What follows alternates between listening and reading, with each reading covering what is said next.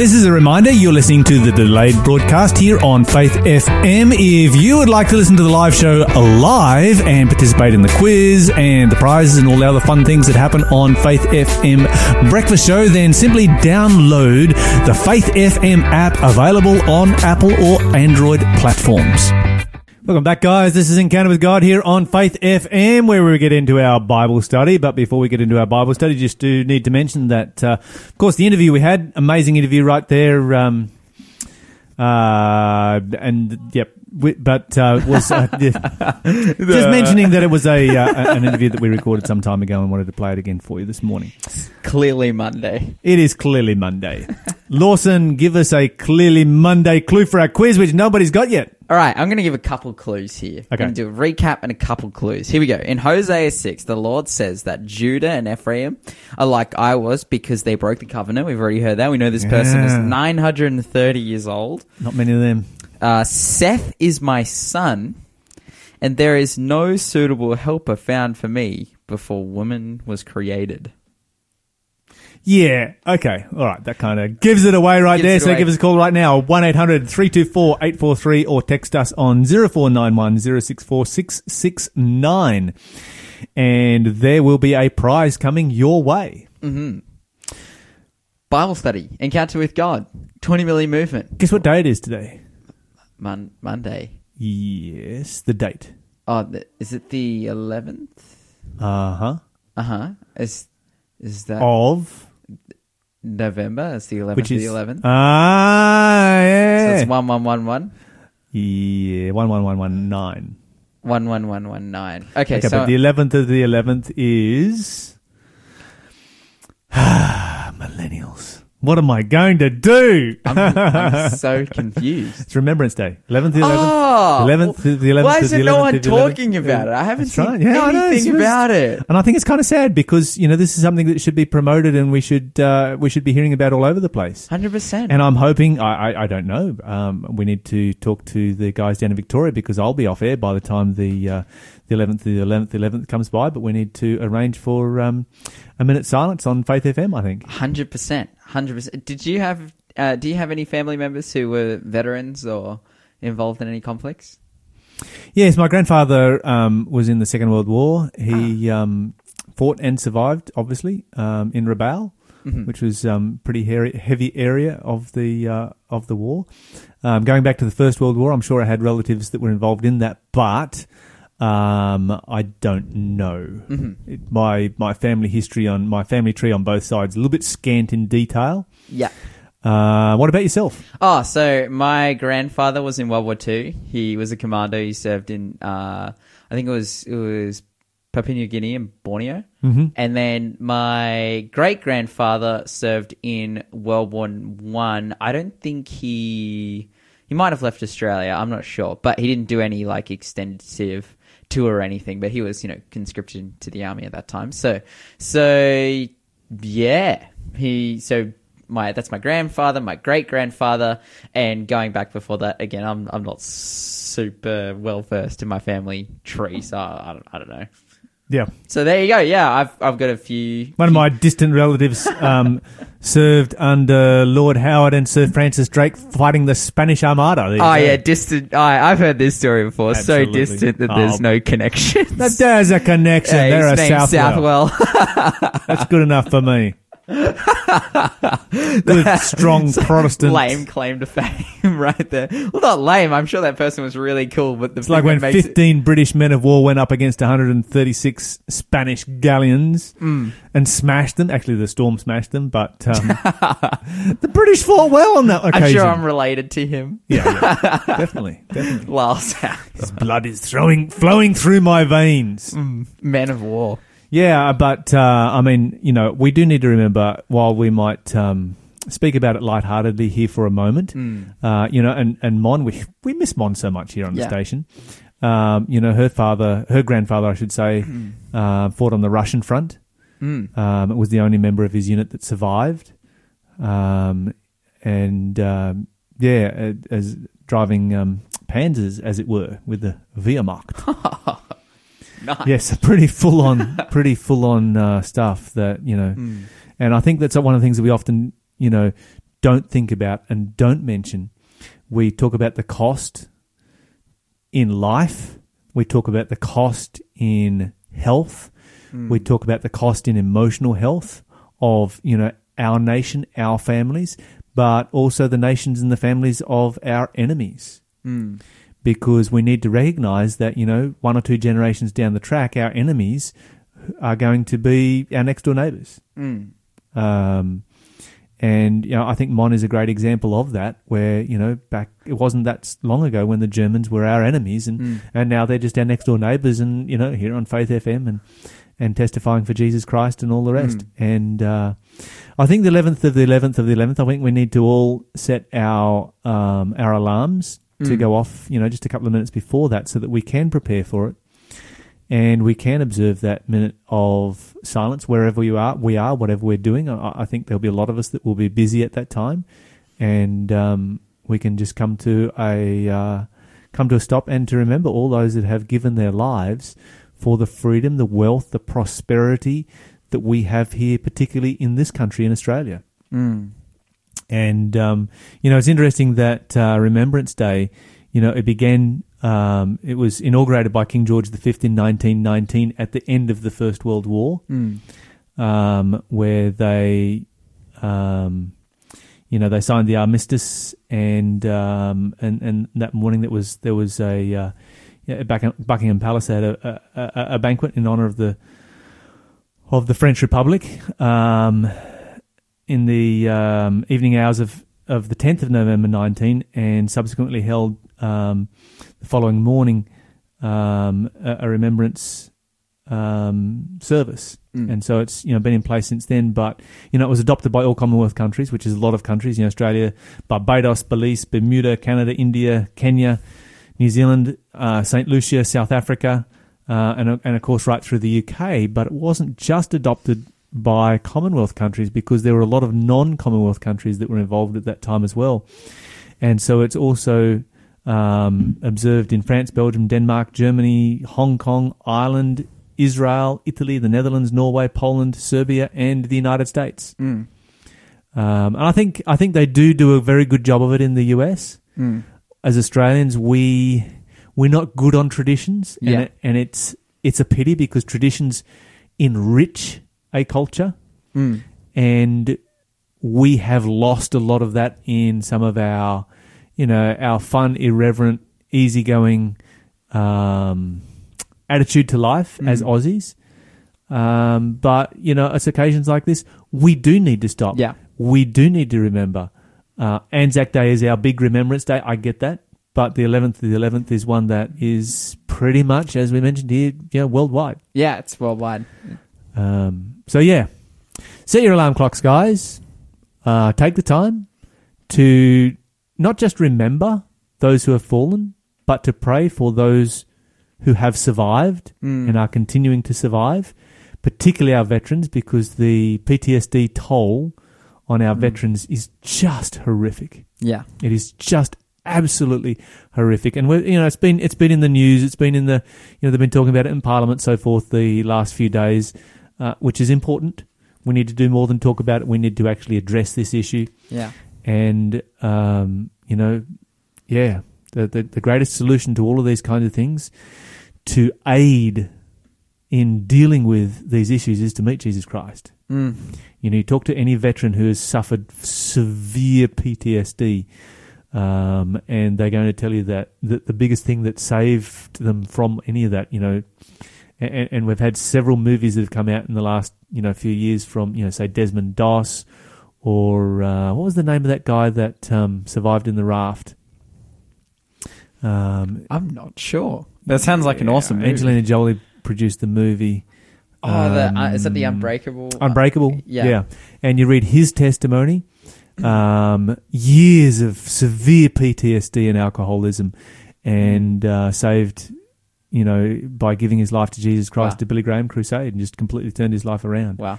And um, yeah, we need to be able to reach out where we can uh, to people in these kind of situations. But um, yeah, serious stuff. All right. I know that I'm sidetracked somewhat from the Bible study, but I make no apology for that Mm. because we do need to we do need to take time to remember these things. Let's go to the book of Nehemiah Yes. as we prepare for our study.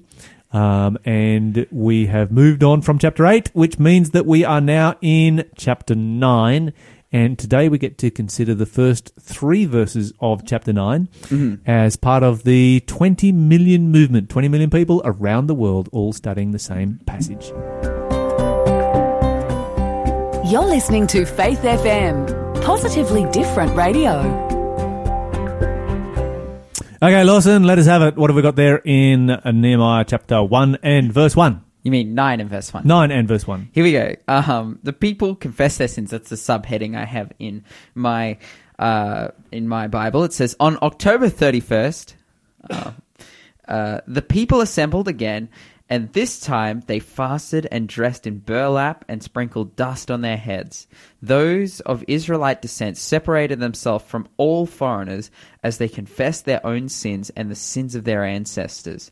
They remained standing in the place in place for three hours while the book of the law of the Lord their God was read aloud to them. Then for three hours they confessed their sins and worshipped the Lord their God. Okay, so there's some interesting things that sort of come up here. They separate themselves from the foreigners that are amongst them. Mm-hmm. Why? Um, well, it tells us why. It says, like, because then they go to confess their sins. Why wouldn't they invite the foreigners to be a part of that? I, man, I don't know. I'm like, maybe it's from the perspective um, that, like, oh, hey, you need to. I don't know. They don't want to force it on anyone. It needs to be like a, a personal experience rather than a rather than a corporate experience in this sense. But it says that the the Jews as a group, but then they go and confess their sins on their own. So it's it's interesting. Well, there's both corporate and personal confession that I- I, I think that is taking place here, and both are important. Um, you know, particularly when wrongs have been done. Hmm. One of the things that you'll find with the nation of Israel was, and particularly in this era, the foreigners amongst them were always a danger. Yes. and that was because they were chosen as a nation as God's church. Hmm. Very, very different from today's world, where God has chosen a church rather than a nation. Hmm. When they came out of Egypt, it begins with when they came out of Egypt, there was what was called the mixed multitude. Hmm. And the mixed multitude was a very, very large number of Egyptians who saw what was happening to the Jews and have gone, you know what? God is blessing this people group and not blessing our people group. We have the wealth, we have the power, but we do not have the blessings of God. And we can clearly see that the Jewish God suddenly outranks all of our gods. Hmm. So we're going to throw our lot in with the Israelites. Yeah. And so as the Israelites are then leaving the uh, the land of Egypt, they toss themselves in with the Israelites and like, yep, we're going to we're going to go where the grass appears to be greener. That leads them to the desert. Yeah. And now suddenly they are living as nomads in the desert. They had been wealthy in Egypt. They were the ruling class in Egypt. They are no longer the ruling class because they're now they're the kind of the Gentiles, you know. Uh, they find themselves in an unenviable position. They can't go back to Egypt because they will be seen as the worst of the worst kind of traitors. And Egypt, Egypt is being smashed by Hyksos and all this kind of stuff anyway. So who would want to go back there? They have made a decision based on self. Mm. They have not come to God because they love God. They have not come to God because they know God. They have come to God because they see that there is more prosperity there Yes. than elsewhere. And because of that, they are the first to grumble, they are the first to complain, they are the first to kick up a stink. When things do not go wrong, they're the first to go to Moses and say, Oh, you've brought us out of Egypt, and you know, where we had this and we had that and we had the other, you know, we had, you know, we had garlic and we had leeks and we had, you know, and, and now mm. we're just eating this manna. Or, oh, you brought us out of Egypt and we don't know who this God is, so let's make ourselves a golden calf, which of course was, you know, commonly worshipped in the land of Egypt. That wasn't something uh, foreign to Egyptians. And it would start there because these people were not motivated by service to God, they were motivated by economics. Yeah, by prosperity. And then what would happen is it would infect the Israelites, and the Israelites would so- suddenly f- forget that they're serving a God who parted the Red Sea. They would forget that they were serving a God who spoke to them audibly from on top of Mount Sinai, the Ten Commandments. They would forget that they served a God who had brought all of the plagues on Egypt, and they'd be suddenly like, oh, yeah, maybe these guys are right. Now, of course, they've got a very good um, reason to complain because they've gone from living in houses to living in tents. They've been gone from being the wealthy elite ruling class to being the uh, the kind of the lesser, the lesser class, um, and they've gone to they're now living as peasants. And of course, you know the Jews, their main, you know, their main. Um, their main livelihood and the thing that they you know focused their attention on was husbandry and of course the um, which you know looking after animals and livestock and sheep and so forth. Whereas the Egyptians despised anyone that had to, anything to do with um, livestock, and so now that's what they're kind of forced into. And so Yeah. for them, they've taken this massive step down, and so it was very very easy for them to complain, and then their complaints would be picked up by the Israelites. Yeah, exactly. And it's like interesting because the Israelites were coming from the opposite place. Like they're just being emancipated from slavery, and it's like anything could be better than their situation. Yet now they're like, like in that circumstance anyway, in the desert, they were they were complaining. And so you know, bringing that into the context of Nehemiah, you can see so easily, like because a lot of the, I think we talked a little bit earlier um, last week or the week before about how a lot of the reforms of Nehemiah were taken by the Pharisees to extremes and we look at the Pharisees as like the bad guys of, you know, the bad guys of the gospel. When, you know, I think the principles behind what the Pharisees were striving for w- was correct. They could just, they could just see very clearly that every time we've had anything to do with Gentiles, we've fallen astray. Like we've been, we've gone astray. We've fallen away. We've been led up the garden path. Basic idea was sound. Where they took it was ridiculous. Exactly. And so, but we see, I guess, a healthy, a healthy, uh, type of a healthy way to do this. Uh, what's a, a healthy, a healthy practice of this principle where they're like, okay, well, now it's time to worship our God, you know, in truth and in uprightness. We're going to separate ourselves because that's what we need to do. That, you know, we need to have this personal experience with God, especially when it's like they're coming together to, to fast and to pray and to repent and to, you know, they're wearing sackcloth and ashes. It's like, this is not an experience that is mingled with, you know, this is not an everyday average experience. This is something I need to do with God, which is something as, as Christians that we do when we, for example, keep the Sabbath.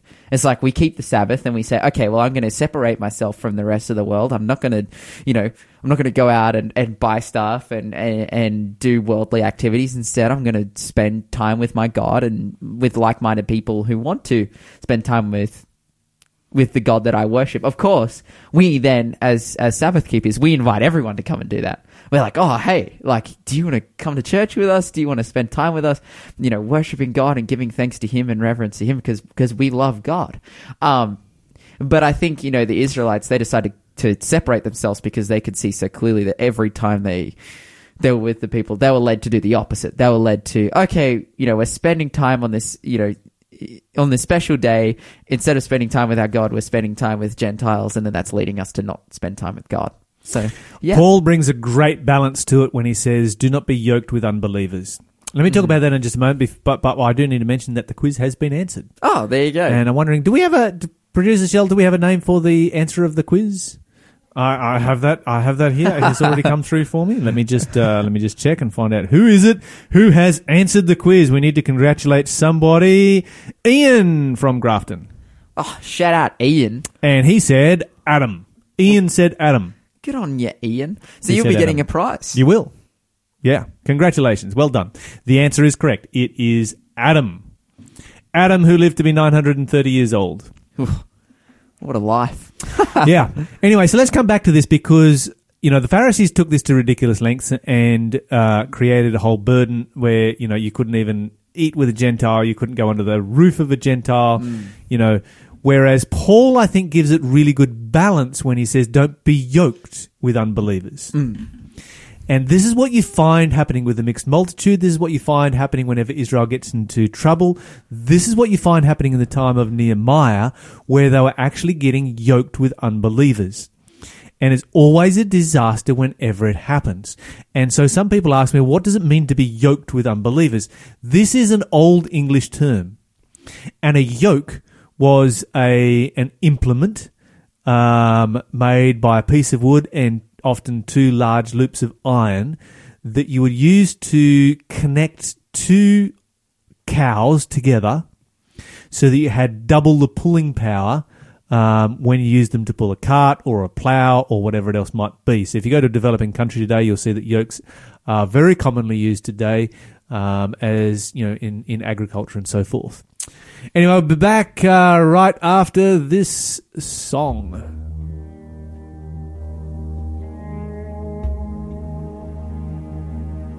Jesus, draw me ever nearer as I labor through the storm.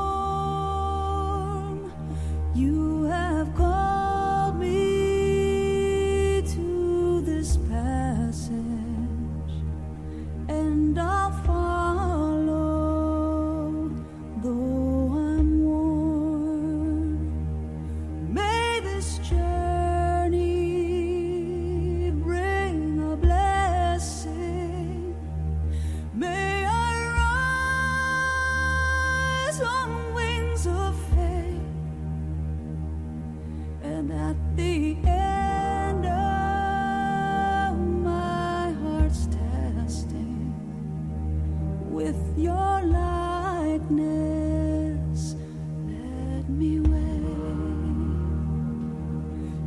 Jesus, guide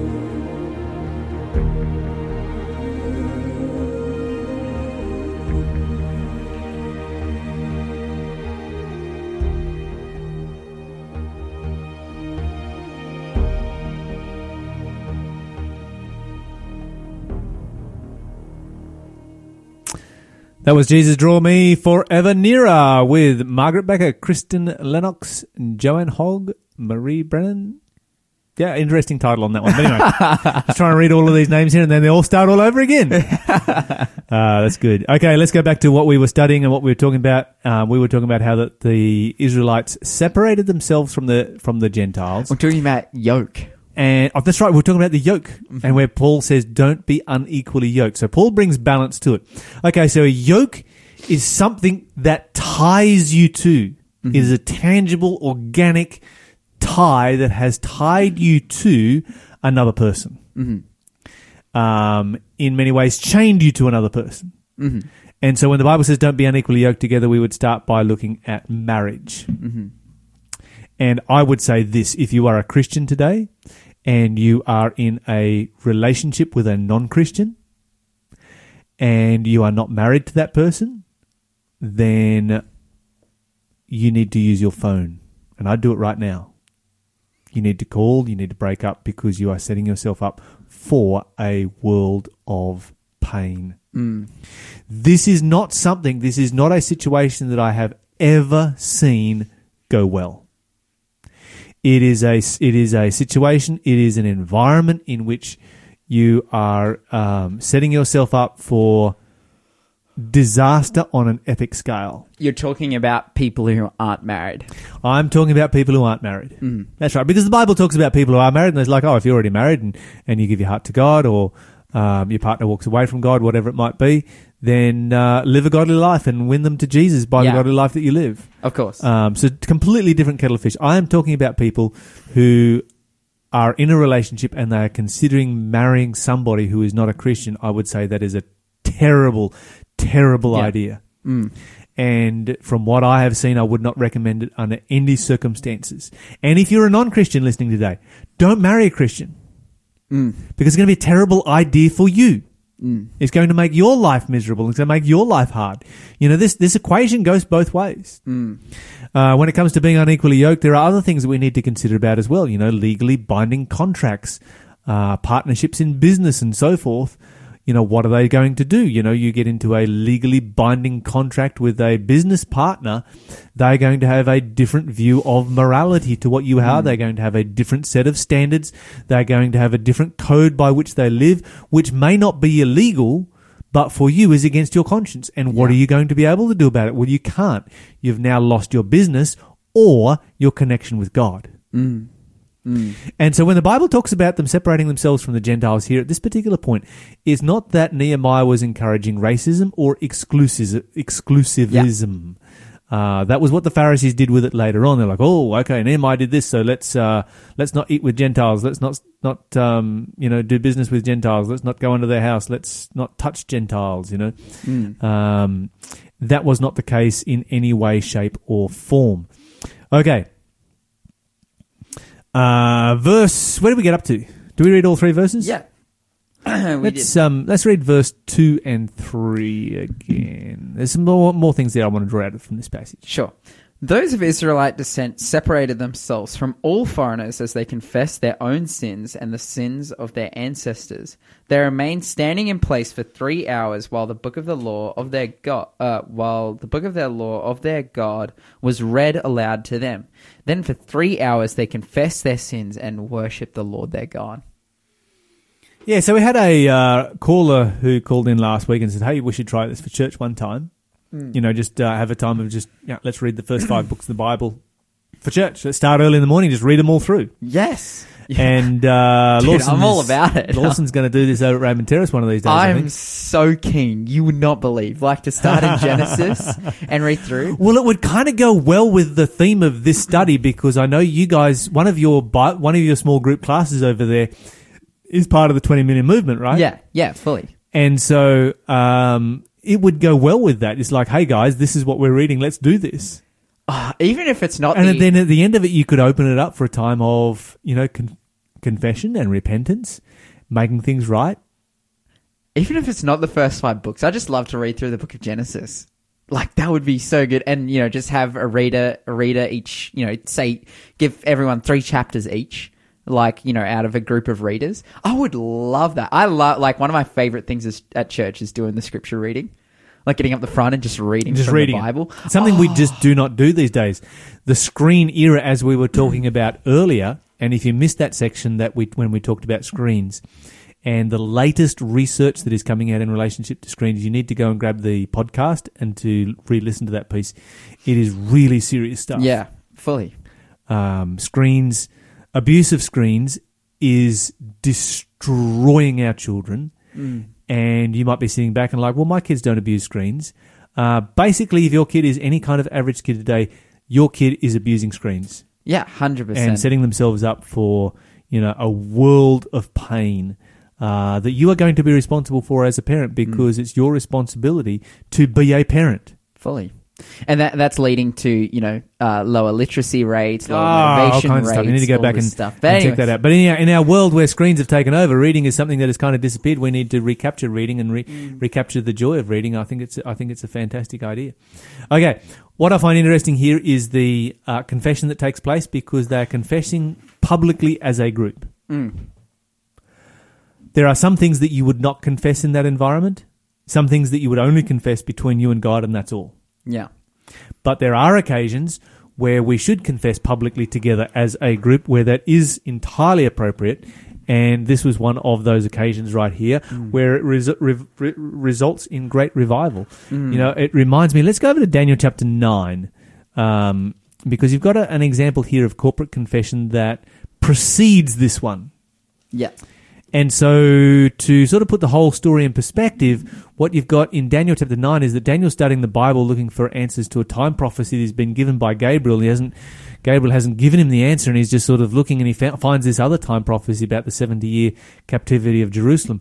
Sort of looks at his calendar and goes, wait a minute, that's nearly up, and there is zero evidence that Israel will ever be set free by that date we need to do some serious praying about it. He opens his windows towards Jerusalem three times a day and prays.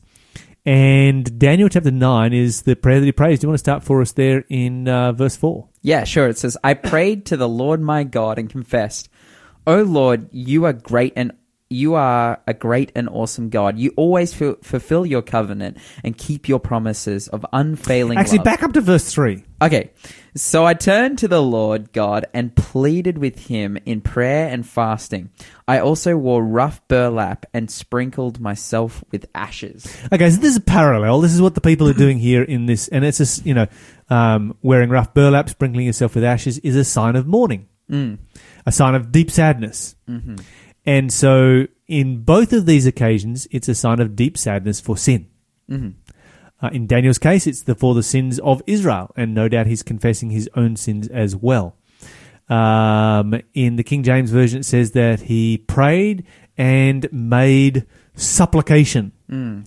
which is the word that I would say most screen addicted kids wouldn't even have the faintest idea what means, but it simply means request. hmm And then it goes on, he says, and I confessed. And it's interesting how the confession always comes first in these instances. So often when we come to God, we come to God with, uh, oh, I need to pray. Okay, dear God, please, da, da, da. and we start off with please. Yeah. You know, um, praying to the Father Christmas in the sky is what we're doing rather than praying to the ruler and creator of the universe. Mm. And Father Christmas in the sky is non existent, so don't be praying to him. Um, pray to the ruler and creator of the universe and give him the reverence that he deserves. He is not Mm. one of the fellas. He's not somebody to be treated lightly. He is somebody who is um, to be treated with absolute reverence and respect. And this is what happens here. And they begin by confession. And so this whole celebration that we're reading here in uh, Nehemiah chapter 9 and also the prayer in Daniel chapter 8 is, you know, beginning with confessing, confessing our sins, making our lives right with God. Anyway, we're going to listen to Randy Travis with Here I Am to Worship. You're listening to Faith FM.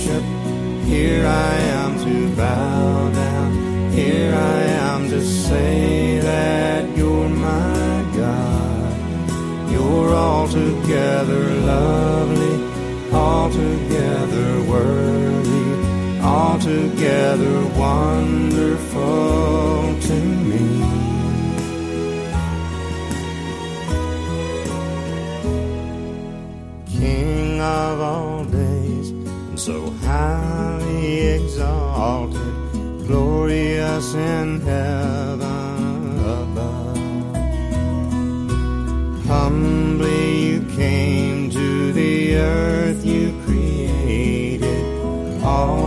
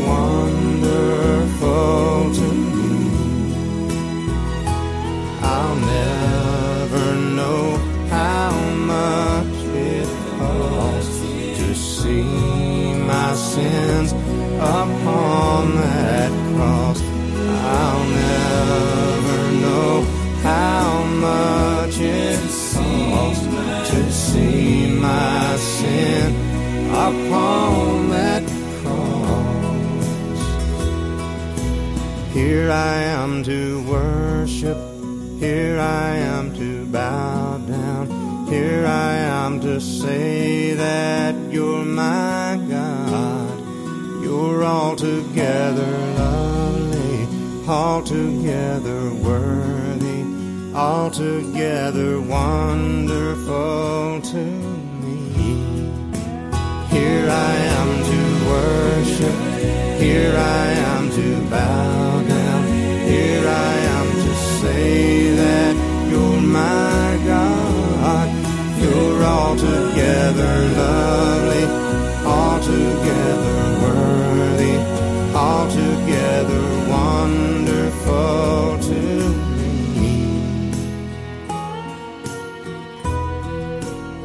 Here I am to worship.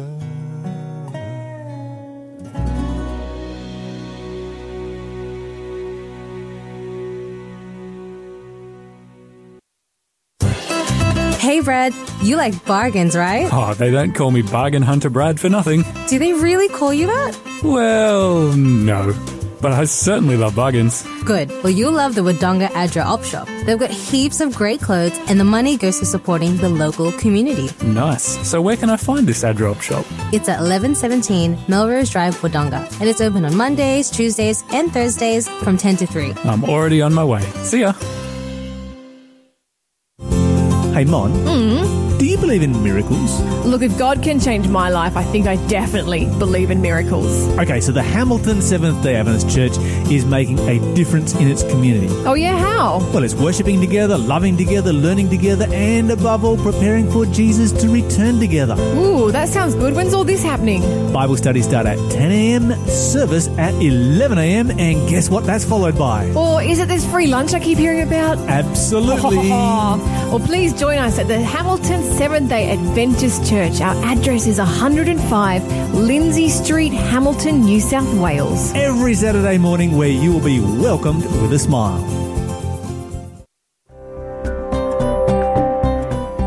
You're listening to Faith FM, positively different radio.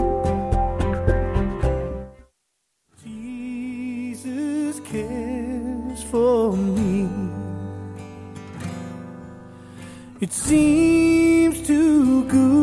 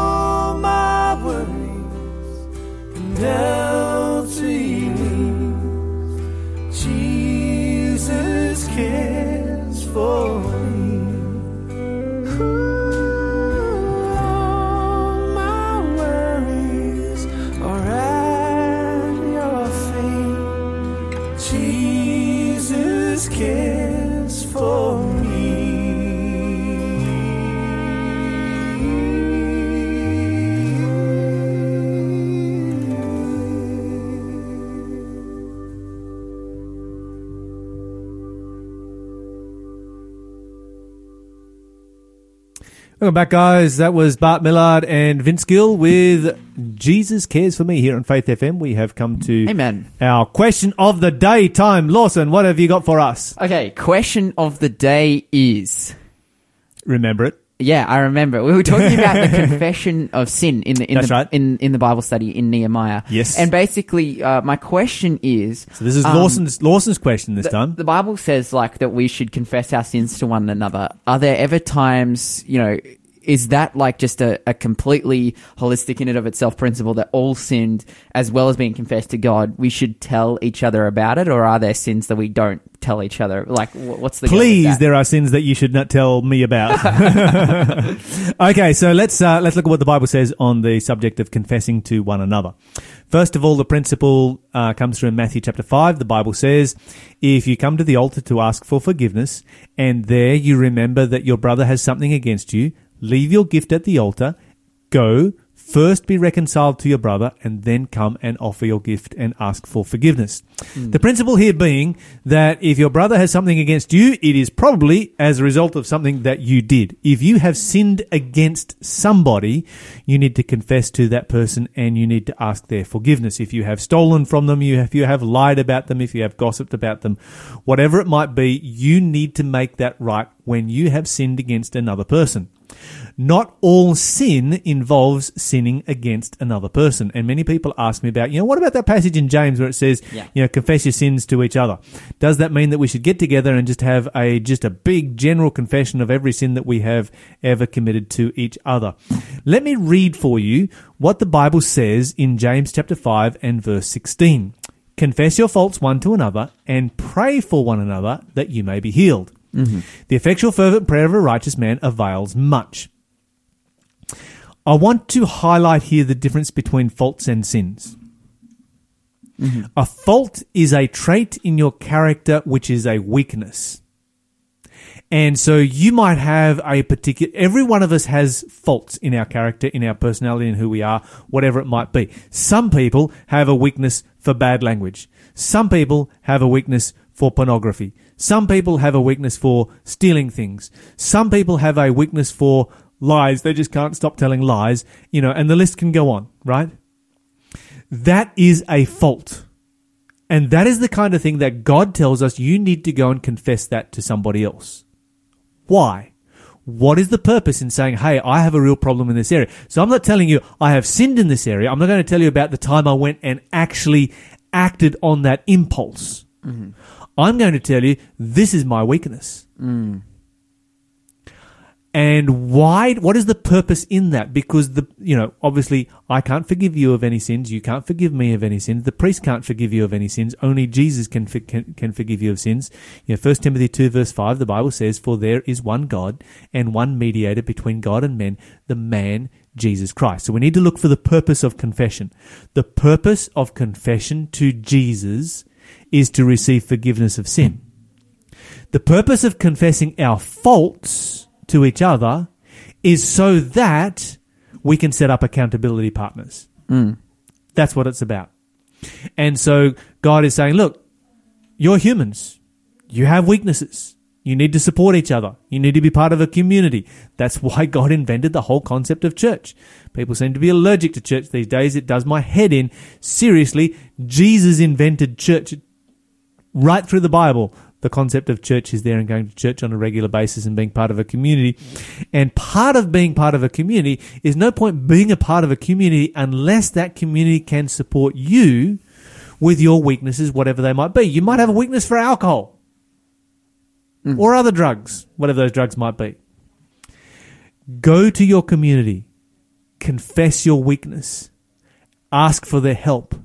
Set these people up as accountability partners as this is a biblical principle. This is something that God has outlined for us and something that God has um, said this is this is something that you need to uh, that you need to attend to in your Christian experience, else you're going to not really you know tap into the full um, blessing and strength that is available through being part of a spiritual community.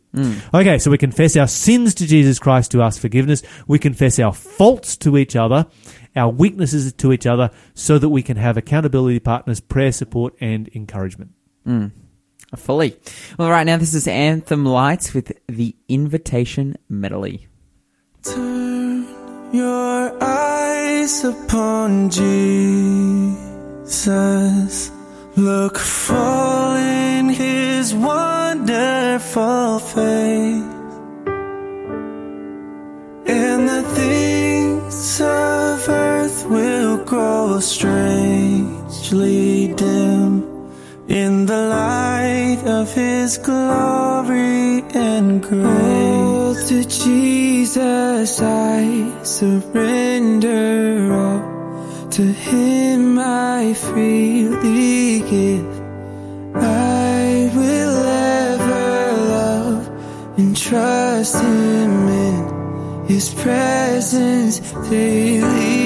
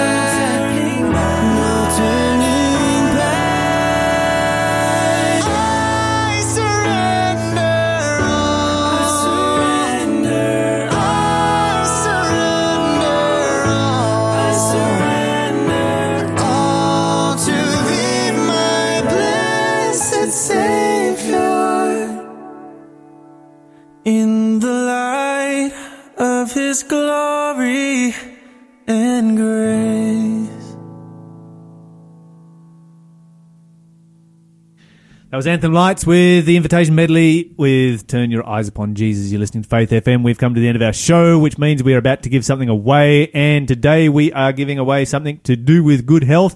I think Lawson's on a bit of a theme here. He's I been am. watching vegan movies and promoting veganism. Do not be one of these obnoxious vegans, please, Lawson. Be not, be not an obnoxious vegan. I think there's a, I think there's a statement. Isn't there something in the Bible that says, "Be not obnoxious vegans"? Maybe in Second Opinions, chapter three.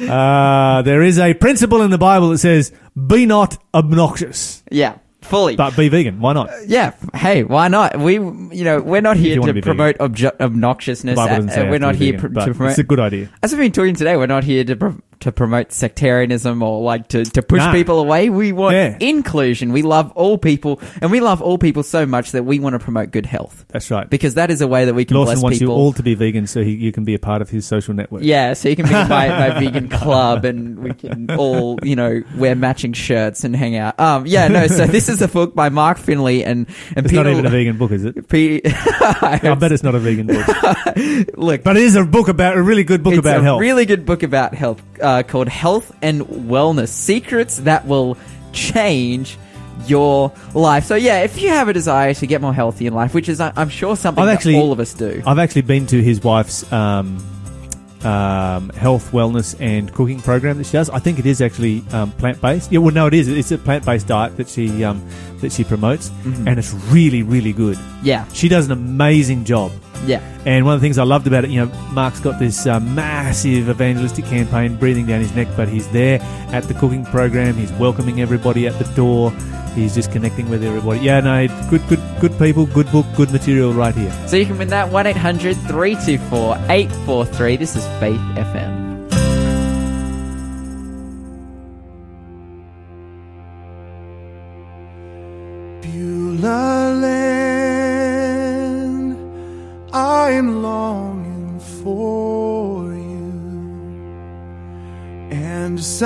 Someday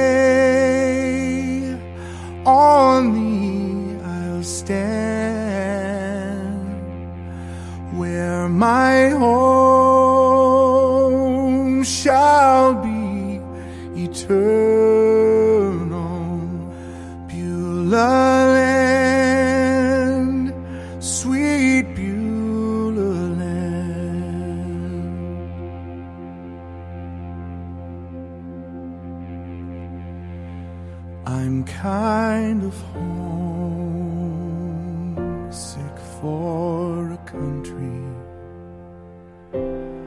where I've never been before. No sad goodbyes will there be spoken, for time won't matter anymore. Beulah land, I'm longing for you. And someday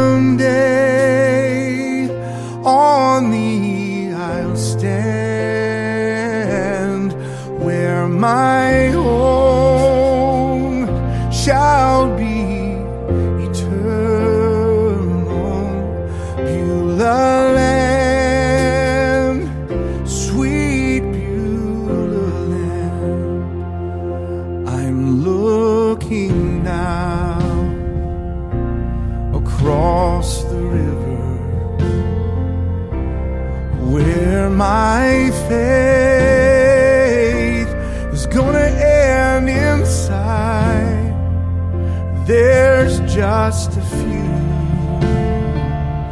more days to labor, and then I'll take